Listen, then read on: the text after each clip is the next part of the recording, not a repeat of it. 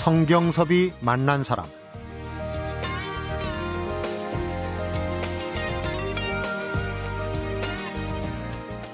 벌써 11월의 첫 주말입니다. 혹시 이 말 듣고 아 그렇네 세월이 참 빠른데 라고 생각하셨다면 한번 나를 천천히 되돌아보시기 바랍니다.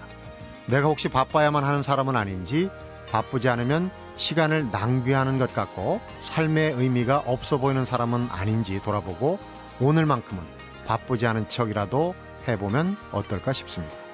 세상을 입히고 있는 가을색이 참 고운 주말입니다. 성경섭이 만난 사람, 오늘은 문화와 책을 만나봅니다.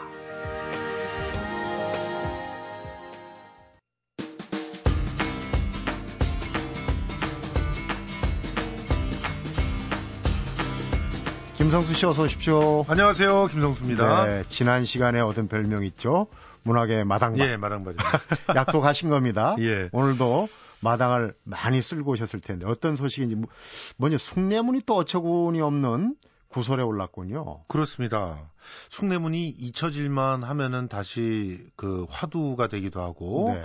그래서 또 여러 가지 우리 문화재를 다루고 있는 에, 우리 정부의 인식이랄지 또 문화재와 관련돼 있는 다양한 관계 에, 그 기관들의 의식이랄지 네. 이런 것들을 점검하게 해주고 있는 것 같습니다. 시작부터 어처구니 없는 화제로 타버리지 않았습니까? 그렇죠. 이게? 그런데 지금 이번에는 또 상세한 도면도 없이 보건공사를 했다 이런 어, 의혹이 지금 대두되고 있는 겁니다. 네.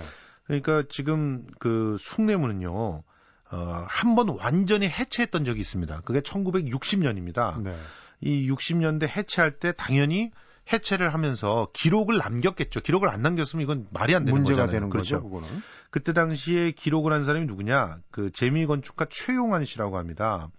이분은 1961년서부터 2년간 숭례문을 해체 보수할 때 그 직접 그 옆에서 그 실측 도면을 어, 작성한 사람입니다. 어, 그런데 이분이 어, 숭례문이 2008년에 이렇게 불탔을 때 에, 그때 그 전체 도면을 들고 한국을 찾아왔어요. 네. 그런데 문화재청이 자료를 다 열람하고 어, 사진을 네 컷에서 다섯 컷 정도 찍고 다시 연락드리겠다.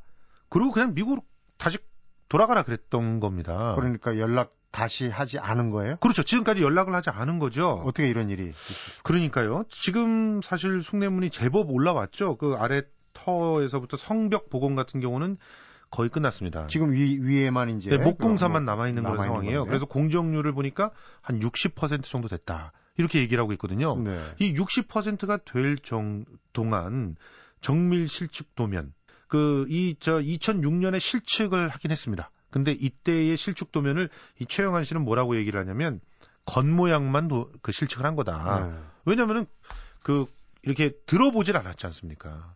그리고 그렇겠죠. 겉을 구석구석 다니면서 다 꼼- 꼼꼼히 조사한 건 사실이지만 이게 이제 건물이라고 하는 것은 실제로 우리 광화문을 복원할 때도 그런 게 있었지만 다 일일이 뜯어가지고 그 상태를 갖다 다 확인하고 어떤 식으로 이거를 갖다 끼워 맞춰갖고 올렸는지를 그렇죠. 확인하는 게 굉장히 중요하거든요. 돌 하나 크기 하며 그렇습니다. 다 해야 되는 거 아닙니까? 이게 어- 엄청나게 과학적인 게 사실은 못을 하나도 치지 않고 한국의 목조 건물들이 만들지 않습니까? 네. 그러니까 이걸 그 그야말로 그 대목장들이 저절로 여름에는 좀 부풀어나고 겨울에는 살짝 버성기고 이런 네. 것들을 다 계산하면서 그거를 그것도 자로 재가지고 계산하는 게 아니라 그야말로 배워온 것으로 선, 선천적인 그 손감각으로 계산해가지고 네. 그걸 갖다 만드는 그런 것인데 이것을 그래서 해체한 다음에 그 실측 다시 하고 그 해체 당시에 그 놓여져 있는 것이 어땠고 그 밑에는 뭐가 있었고 이런 것들을 충분히 알고 있는 도면을 가지고 있어야 본격적인 이 복원을 시작할 수 있었을 거라고 누구나 다 생각을 했는데 네. 2006년에 정밀 실측 도면 그리고 수리 보고서 이 두 가지만 가지고 했다는 게 밝혀져 가지고 지금 문화재청이 좀 어, 질타를 받고 있는 그런 정밀, 상황입니다. 정밀 실측도면이 있다는 거 자체를 몰랐으면 모르는데. 그렇죠. 알고 있- 근데 3년 이미 이제 다시 그 성벽을 보건공사를 예, 예. 시작한 지가 꽤 됐는데 그러니까요. 이제 또 이런 자료가 공개돼서 나온 것도 좀 궁금하네요. 배경이. 사실은 그 이때 당시에 그 문화재청에서는 어, 그 나중에라도 숭례문 복구를 위해서 소장하고 있는 자료를 어, 제공해 달라고 얘기를 했고 이메일로 공문을 지난달 18일에 받았다고 합니다. 그래갖고 다시 한국에 들어오신 거예요. 이분이 네. 어, 문화재청한테 이 해부 도면 일종의 해부 도면이죠. 해부 도면 다, 네. 건물의 해부 도면. 그 해부 도면을 도대체 왜 여태껏 연락을 하지 않고 그랬느냐 그랬더니 이분의 자료를 가져올 때 어떻게 그 대접을 해야 될지도 몰랐고 네. 또최 씨가 고령인데다가 변심 여부도 장담할 수 없고 또 뭐 이런 여러 가지 것들이 있어서 어 꼼꼼하게 그 행정적으로 그 검토를 해보다 보니까 좀 늦어진 것 같아요. 핑계처럼 들리는데요. 예, 해명을 했다고 하는데요. 지금 이 그 조선일보에 직접 이 최용환 씨가 갖고 가가지고 도면을 다 제공을 했다고 하는데 이 상황을 보면서 많은 사람들이 야, 참 이건 문제구나. 기본적으로 절차와 순서를 충분히 검토를 하면서 진행된 게 아닐 수도 있다라고 하는 그런 점들이 지금 제공 그 지적이 되는 거기 때문에 앞서 되겠지만 지금 보건공사가 공정률이 60%를 넘어섰는데 예. 성벽 복원은 이미 끝난 상태고 그렇죠. 이 자료가 와 봐야 별무 소용 아무 소용이 없는 거 아니냐. 근데 좀 재미난 것은 그래도 지금 최 씨가 소장하고 있는 그 기록에 보면은 어 지금 우리가 이미 이전에 갖고 있는 그런 그런 기록 말고 아주 소중한 부분들이 있는데 네. 이게 다행히 그래도 그 목조에 해당하는 것들에 많이 있다고 합니다. 아, 그 그러니까 지금 지금부터는 도움이 크게 되는 거예요. 예, 그러니까 조선일보의 그 기사에 따르면 일단 어, 지금 불타고 없어진 2층 물루가 있어요. 근데 음. 이 2층 물루는 2006년에 정밀 실축 도면은 알 수가 없었던 거죠. 네. 그런데 요게 어, 지금 이 기록에 고스란히 남아있고 어떻게 만들었고 어떻게 해체됐고 이게 그, 그, 대로 있고요. 네. 또 지붕의 여러 부재, 규격, 그리고 얼마만큼 기울어져 있는지 또 수리된 부재의 위치나 수량 이런 게 에, 적혀 있다고 합니다. 그리고 음. 그 물루 2층 종돌이와 대들보 같은 그 건축 부재의 이음 방법, 얼금 방법 이런 것들은 2006년의 자료에서는 알 수가 없는 겁니다. 네. 그러니까 이 61년도에 만든 61년 2년도에 이렇게 쭉 하면서 만든 이 자료에만 있는 얘기라서 굉장히 귀한 자료가 됐다고 하는데요. 네. 이 최영원 씨는 청춘을 자기는 숭례문에 바친 사람이다. 이런 얘기를 하면서 그 그때 당시에 석가래나 뭐 각 재료마다 하나하나의 길이 휜 정도까지도 얼마나 저, 휘어져 있는까지도 다 재서 기록을 했고 네. 어, 못 자국이 없는 사항까지도 다 꼼꼼히 적었다고 하니까 이 자료를 시급히 음. 예, 적절한 어, 대접들을 좀 해주면서 시급히 활용을 해서 그나마 남아있는 이 목 부분, 목공 부분들에 충분히 활용을 해야 되지 않을까. 늦었지만은 다행이라는 생각이 들고요. 예. 이거는 뭐 보건공사뿐만 아니라 이건 귀중한 사료 아니겠습니까? 아, 그렇습니다. 네. 예. 어. 엊그제가 만화의 날이었다 그래요. 요즘은 웹툰 인기인데 김성수 씨도 그렇고 우리 어린 시절에 만화 가게에서 이 만화책 보면서 정말 한쪽 손에 과자라도 한 봉지 들고 있는 그렇죠. 천국 아닙니까? 그렇습니다. 만화에 대한 기억이 새록새록 나는데 만화가들이 저작권 법 제정을 촉구하는 그런 움직임이 있네요. 그렇습니다.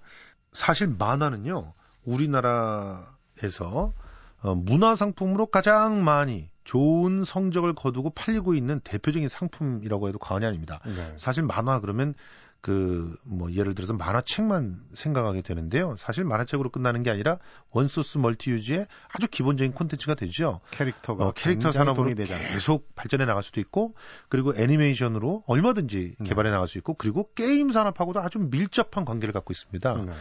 그 우리가 슈퍼 마리오 같은 그런 그 캐릭터를 보면 알지만 이게 에, 그 다양한 게임으로도 영화로도 만화로도 애니메이션으로 다 발전을 해가지고 다양한 수익들을 펼쳐 오고 있기 때문에 이 만화의 중요성을 강조하지 않을 수 없는 상황임에도 불구하고 음. 우리나라에서의 만화는 이중적인 잣대 안에서 시달리고 있는데 그 중에 하나가 만화의 저작권이 제대로 보호, 받지 못하고 있는 실정입니다. 그러니까 지금 원소스 멀티 유즈에는 정말 저작권이 기본인데. 예.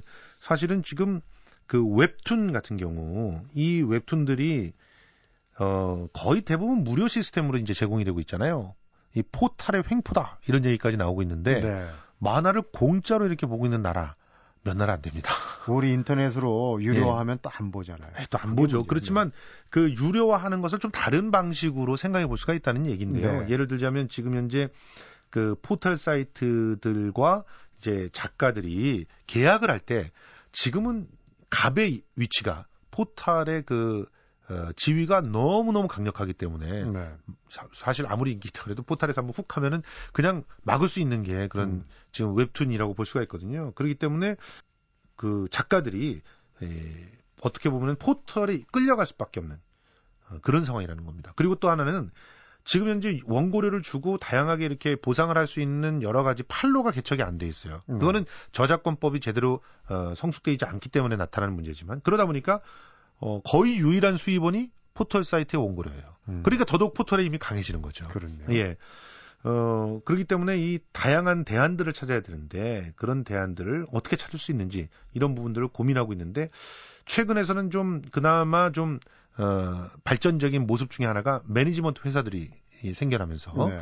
그 일정한 매니지먼트를 받으면서 만화를 그리는 그런 사람들이 생겨났거든요. 그러니까 만화가들이 그 매니지먼트 회사에 소속돼 가지고 그렇죠. 근데 권익을... 극소수입니다. 어. 극소수의 아주 인기 만화가들만 이런 대접을 받고 있습니다.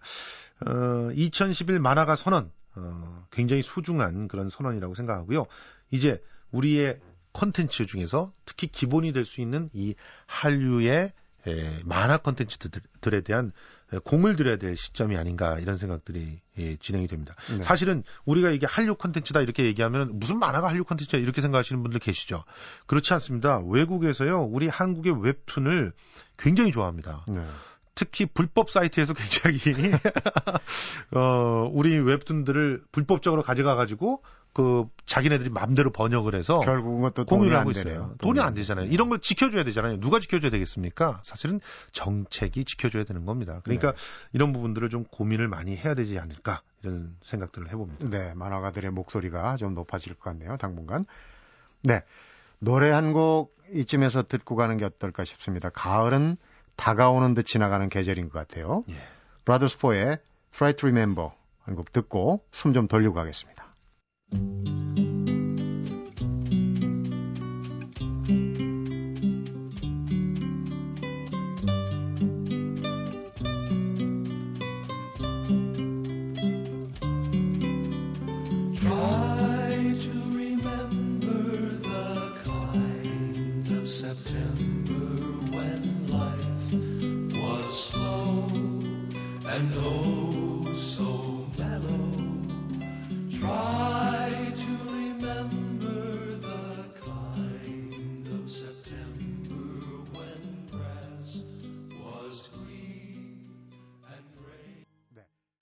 김성수 씨, 지난주에도 스티브 잡스 전기 얘기를 했는데 예. 식을 줄 모르는 화제인데 이번엔 좀 성격이 달라요. 예. 이게 하루 상관으로 영어판 한국판이 나왔는데 내용이 다르다면서요?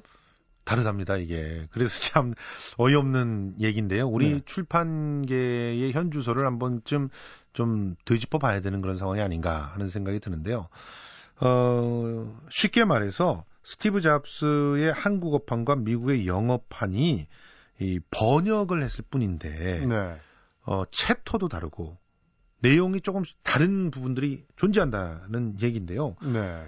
지금 그 20, 그 4일에 발간된 전기 스티브 잡스 번역서를 보았더니, 어, 영어판 스티브 잡스는 챕터 수가 42장, 42장 챕터를 갖고 네. 있다고 합니다. 음. 그런데 나머지 28개국의 번역판은 41장이랍니다. 음. 한 장이 어디로 한 사라진 거잖아요. 어.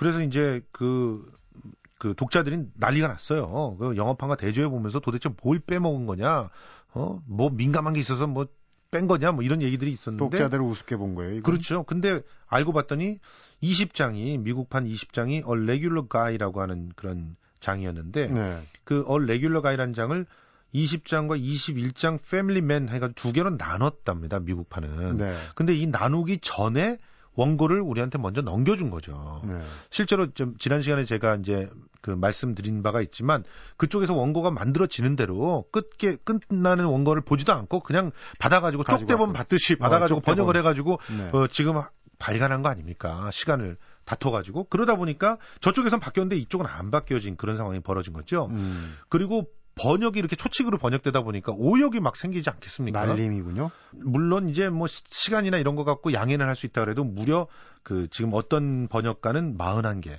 어떤 번역가는 120여 개의 오역이 발견됐는데 그중에 치명적인 것은 한 20개 정도가 있다. 이렇게 네. 얘기를 하고 있으니 이게 참 어떻게 받아들여야 될지 모르겠습니다. 그러니까 동시 출간이라고 예. 시스템이 예. 잘 됐다고 칭찬을 해줬는데 예. 칭찬하자마자 또 이런 일이 생기는군요. 뭐 예를 들어서 이제 데스크톱이 책상을 뜻하는 그 언어로 사용될 때도 꽤 많거든요. 네. 근데 거의 데스크톱 컴퓨터로 의혹을 하다 보니까 어, 이가 전달이 잘 안 되는 부분들이 생겨나는 것을 번역가들이 지, 지적을 한 겁니다. 네. 참 이런 얘기가 나오니까 지금 출판사가 좀 어, 당혹스러워졌는데요. 출판사에서는 그 전체를 갖다가 좀 다 어, 꼼꼼하게 다시 한번 살펴보겠다. 특히 네. 이 번역자도 자기 이름 내고 번역한 건데 안준환 씨라는 분이 지금 아주 언론의 주목을 받았는데요. 네. 지금 자기 이름을 걸고 어, 있는 실수들은 무조건 다 잡겠다. 음. 다음 세부터는 확실하게 잡아주겠다. 이렇게 얘기를 했다고 하는데. 이 책은 자동차처럼 리콜되는 거 없습니까? 아니잖아요. 그렇습니다. 네. 공연 쪽으로 가보겠습니다. 이 작품은 정말 대한민국 희곡의 자존심. 제목도 네. 아주 독특합니다. 등신과 머저리. 네. 방송 용어가 아니긴 한데. 아니, 이거 뭐 원제니까. 아, 원제니까 어쩔 네. 수 없습니다. 예. 이 등신과 머저리는 MBC하고 굉장히 관련이 많은 작품입니다. 그래요? 수사반장 400회 특집으로 어, 먼저 드라마로 90분짜리 특집 드라마로 먼저 방영됐던 작품이에요. 아, 선을 보이고 예. 그다음에 희곡이. 어, 이 등신과 머저리를 쓴 사람은 고 김상열 선생. 이 사람은 한국 최고의 극작가라고도 얘기가 되고 최초의 본격 뮤지컬 연출가입니다. 네. 극단 신시, 지금 뮤지컬 극단으로 굉장히 유명한 이 신시를 만든 사람이에요. 그리고 수사반장을 무려 3년간이나 썼습니다. 네. 그래서 수사반장을 집필한 여러 작가가 있지만 그 중에서도 가장 박력 있는 그런 스토리를 갖다 만들어낸 극작가로 꼽히는 분인데 네. 이분이 이제 그 400회 특집으로 이 등신과 머저를 써가지고 희대의 살인마 두 사람의 족적을 쫓으면서 그 전까지는 수사 반장이 사실은 좀 어, 권선징악의 메시지가 강했죠. 예, 그래서 음, 아기는 진짜 막힌. 예, 아기는 정말 악인처럼 생긴 사람들 그리고 이제 착한 사람들은 이제 그렇게 했었는데 이제 400회를 넘어가면서 미묘하게 바뀌는데 그 기점이 되는 작품이 등신과 머저리라는 얘기가 있어요. 네. 그러니까 이 작품에서는 어, 이 살인마가 사회의 산물이다. 그러니까 이 사회적인 책임을 져야 된다. 이렇게 얘기를 했던 겁니다. 요거를 다시 연극으로 만들어 가지고 공연을 했는데 대단한 반응을 일으키면서 어 상을 휩쓸었어요. 음. 그런데 왜 그랬냐? 배우들이 관객석에 앉아서 얘기를 하면서 출발한 거예요. 그러면서 관객들을 단지 관찰자에서 지나지 않게 예, 하고 더 나가서 그냥 그 사회적 책임을 같이 느끼게 하는 동참자로 동참자로 이렇게 만든 겁니다. 어, 이런 연출 기법이 그때 당시에 화제가 됐고요.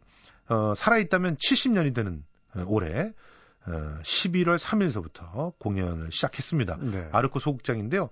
어, 사실은 이 작품 그 이미 그 입시 때마다 막 외우고 다니는 사람들 많습니다. 왜냐하면은 독백집이라든가 교재로 활용이 많이 되고 있는데요. 네. 어, 공... 아, 그러니까 연극영화과. 네, 그렇습니다. 예, 예. 그러니까 등신과 모절이 공부할 때만 보지 마시고 실제로 이렇게 무대에서 직접 한번 만나보시는 그런 경험을 해보시는 것도 작가는 그렇고 여기 출연자는 배우들은 또 면모가 배우들은 지금 그 전문 연극 배우들 중심으로 짰습니다. 네. 어, 고인과 다 어, 어렸을 때부터 이 관계가 있던 그 중에서도 이제 김상철 씨 같은 사람은 이제 그 탤런트로도 활약을 했던 분인데요. 네. 어 아무튼 그 고인과 특별한 인연을 갖고 있는 연출 또 고인과 특별한 인연을 갖고 있는 배우들이 70년 고이연을 어, 헌정하는 그런 의미로 이번 작품을 올린다고 하니까 많은 분들이 관심을 가져주셨으면 좋겠습니다. 네. 사회적인 함의를 담기 시작한 작품이라고 하니까 왠지 관심이 많이 가네요. 네. 문화평론가 김성수 씨 오늘 문화탐방 소식 참 잘 들었습니다. 고맙습니다. 네. 성경섭이 만난 사람 오늘은 문화탐방과 인문학 카페로 만나고 있습니다.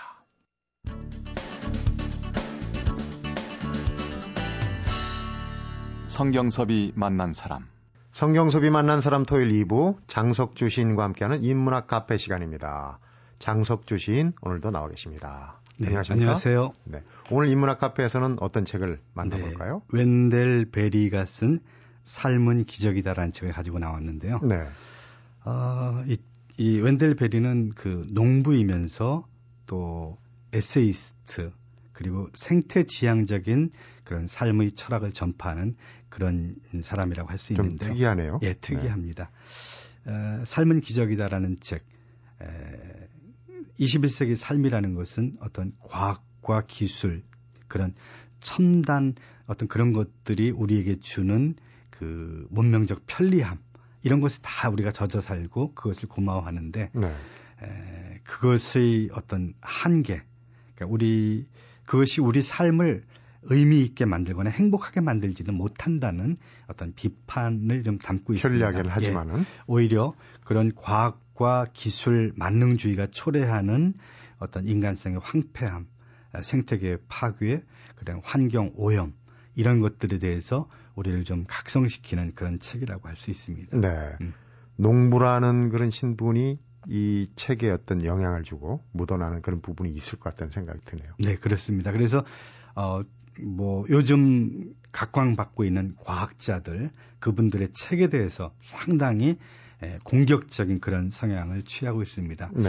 실제로 우리가 뭐 어, 전자문명이 발달해서 인터넷이 빨라지고 그리고 신체 이동의 속도가 과거에는 상상할 수 없을 정도로 빨라진 그런 그 어떤 가속도의 시대가 살고 있는데 네. 그럴수록 이상하게 삶은 삭막해지고 뭔가 불안해지고 이런다는 거죠. 어. 이제 그런 것들이 인간의 어떤 그 오만함에서 비롯되었고 그리고 알에 대한 어떤 지식이 늘어날수록 인간들은 겸손해지지 않고 오만해지는데 오히려 어, 이분이 최근에 쓴 책이 지식의 반격이라는 책이 있는데 반격. 예.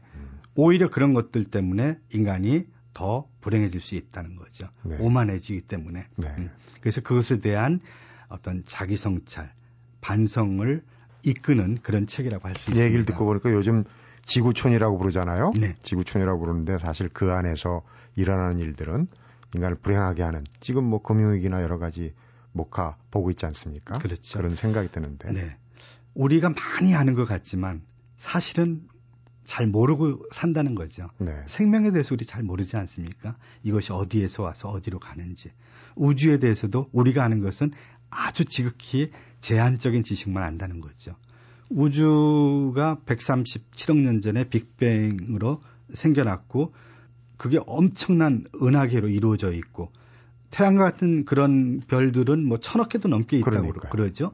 근데 그 우주 바깥은 암흑 물질로 돼 있고 암흑 에너지로 돼 있고 그것에서 우리는 아무것도 모른다. 태양계조차도 잘 모르잖아요. 잘 모르죠. 네. 그러니까 이것이 얼마나 큰지 그리고 또 이제 뭐 최근에 허블 망원경이 발명되어 가지고 그 우주가 계속 빠른 속도로 팽창하고 있다는 음, 것을 알지만 왜 그런지 우주 어딘가에 그 우주를 질서를 만드는 중력보다 더 큰 힘이 있기 때문에 그런 일이 생기는 거거든요. 근데 그런 것에 대해서 과학자들은 아무것도 설명하지 못한다는 거죠. 그러니까 이 웬델 베리는 우리가 알지 못함을 인정하고 알지 못함 속에서 살 때 우리가 좀 더 겸허하고 또 이 다양한 이 생물 종들이 함께 사는 지구 위에서 평화롭게 공존할 수 있다는 거죠. 네. 근데 인간이 마치 모든 그 지구의 주인인 양 지배를 하고 다른 동물들을 못 살게 굴고 죽게 만들고 인간이 에너지를 많이 쓰면 쓸수록 지구상에서 수많은 생물 종들이 계속 사라지고 있고 네. 그리고 정말 그 인간의 문명 때문에 지구 기온이 1도 오를 때마다 굉장한 생태계의 어떤 왜곡과 교란이 일어나고 이런 것들이 다 인간의 무지함 그리고 인간의 오만함에서 비롯됐다는 거죠. 네. 그러니까 이 책은 우리가 생명을 갖고 태어났다는 것은 기적이라는 거죠. 그 기적을 즐겁고 또 누군가에게 감사해야 되고 그러면서 겸허하게 우리가 지구의 주인이 아니라 다른 무수한 생명체들과 동등한 지위를 가진 존재라는 거. 네. 그러니까 지구를 우리가 함부로 써서는 안 되고 잠깐 동안 우리 생명이 유지하는 동안 지구를 빌려 쓰는 여행자, 네. 임대인에 불과하다는 거죠. 후손에게 또 물려줘야 될 책임도 그렇죠. 있고요. 우리 후손들에게 물려줘야 되는 거죠. 네. 근데 우리가 이것을 마치 주인인 것처럼 마음대로 쓰고 어질러 놓고 깨뜨리고 파괴하고 그런 건 정말 이 손님으로서 최악의 손님인 거죠. 네. 21세기 우리 지구인들의 행태가 바로 그런 거라는 거죠.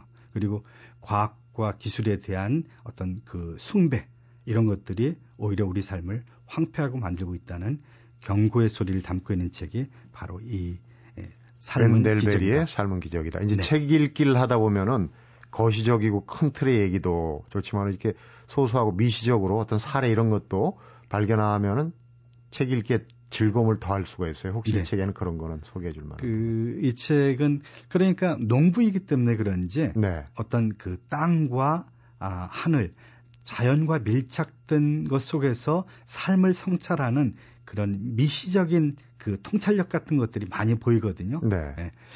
어, 그러니까 저도 어, 서울에 살다가 10년 전에 제가 경기도 안성 시골로 내려갔는데 시골로 내려가면서 훨씬 더 삶에 만족합니다. 귀농하신 겁니까? 귀농은 아닌데 아니고. 그러니까 문화적 귀농이라고 할 수 있습니다. 네, 농사는 짓지는 않지만은 음. 거기서 책을 읽고 산책을 하고 명상을 하고 좀 단순한 삶을 사는데 그런 삶이 저한테 훨씬 더 만족감을 주고 그런 자연에 대한 어떤 예민한 감각 그리고 사계절이 순환하는 것 이런 것들이 제 어떤 심령을 훨씬 더 이렇게 에, 안정시키는 그런 걸 분명히 느낄 수가 있거든요. 네. 그리고 사유는 더 풍요로워지고 삶은 단순해지는 데 비해서 제 사유의 세계는 풍부해지는 것을 생각할 시간이. 예, 많겠죠, 더 많습니다. 음, 지금 문화적인 귀농을 하셨다고 그러는데 뭐라 그럴까요? 정착지, 정주지라고 그럴까? 네. 옮기셨죠? 네.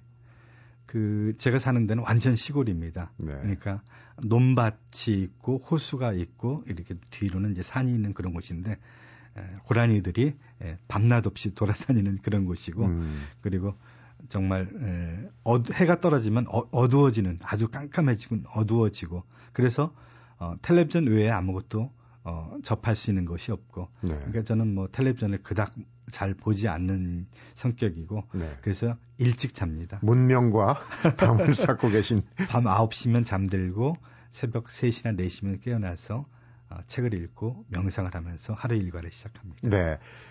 그런 의미에서 지금 웬델베리의 삶은 기적이다가 더 어, 와 닿으실 텐데 네. 실제 그런 그 전원 생활을 하면서 이 웬델베리의 책을 읽으시면서 느끼시는 부분, 제일 가슴에 와닿는 부분을 혹시 그러니까 어떤 그 예, 인간 삶의 근원적인 것들에 대해서 더 많이 생각을 하게 되는 것 같아요. 네. 예, 생명의 기원은 어딘가, 우주의 시작 혹은 우주의 끝은 무엇인가라는 이런 그 철학적이고 형이상학적인 주제들에 대한 생각을 많이 하게 되고 네. 그것이 이제 제가 쓰는 글에 이렇게 알게 모르게 배어 나오고 그래서 어 제가 시골로 내려가기 전에 썼던 글에 비해서 요즘 쓰는 글들이 사람들의 마음을 훨씬 더 이렇게 좀 어, 적시는 것 같아요. 네. 그래서 어 그런 얘기를 실제로 많이 듣기도 하고 그것은 자연의 삶이 주는 뭐, 뭐 그런 사람들이 많이 소로도 그렇고 뭐 그 자연 속으로 어, 귀향함으로써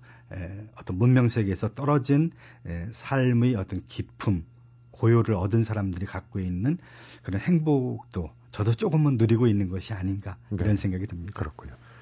오늘 인문학 카페 장석주 시인과 함께 웬델베리의 삶은 기적이다 책 내용을 들어봤습니다. 장 시인님 오늘 말씀 잘 들었습니다. 네, 고맙습니다. 인문학 카페에서 오늘 소개해드린 삶은 기적이다를 쓴 웬델베리는 하늘의 모래에서 세계를 보고 한 송이 들꽃에서 천국을 본다는 윌리엄 블레이크의 시를 책에서 자주 인용하고 있는데요. 오늘 우리는 일상에서 이 구절을 자주 인용해 보면 어떨까 싶습니다. 성경섭이 만난 사람, 오늘은 가을 선물로 노래 한 곡 드리면서 마무리하겠습니다. 냇 킹 콜입니다. Quizás, Quizás, Quizás.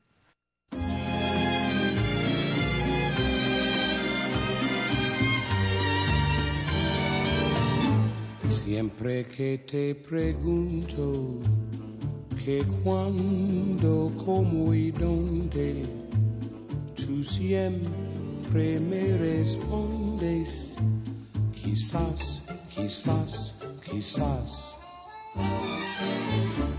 Y así pasan los días y yo desesperado y tú tu contestando, quizás, quizás, quizás. Estás perdiendo el tiempo pensando, pensando por lo que más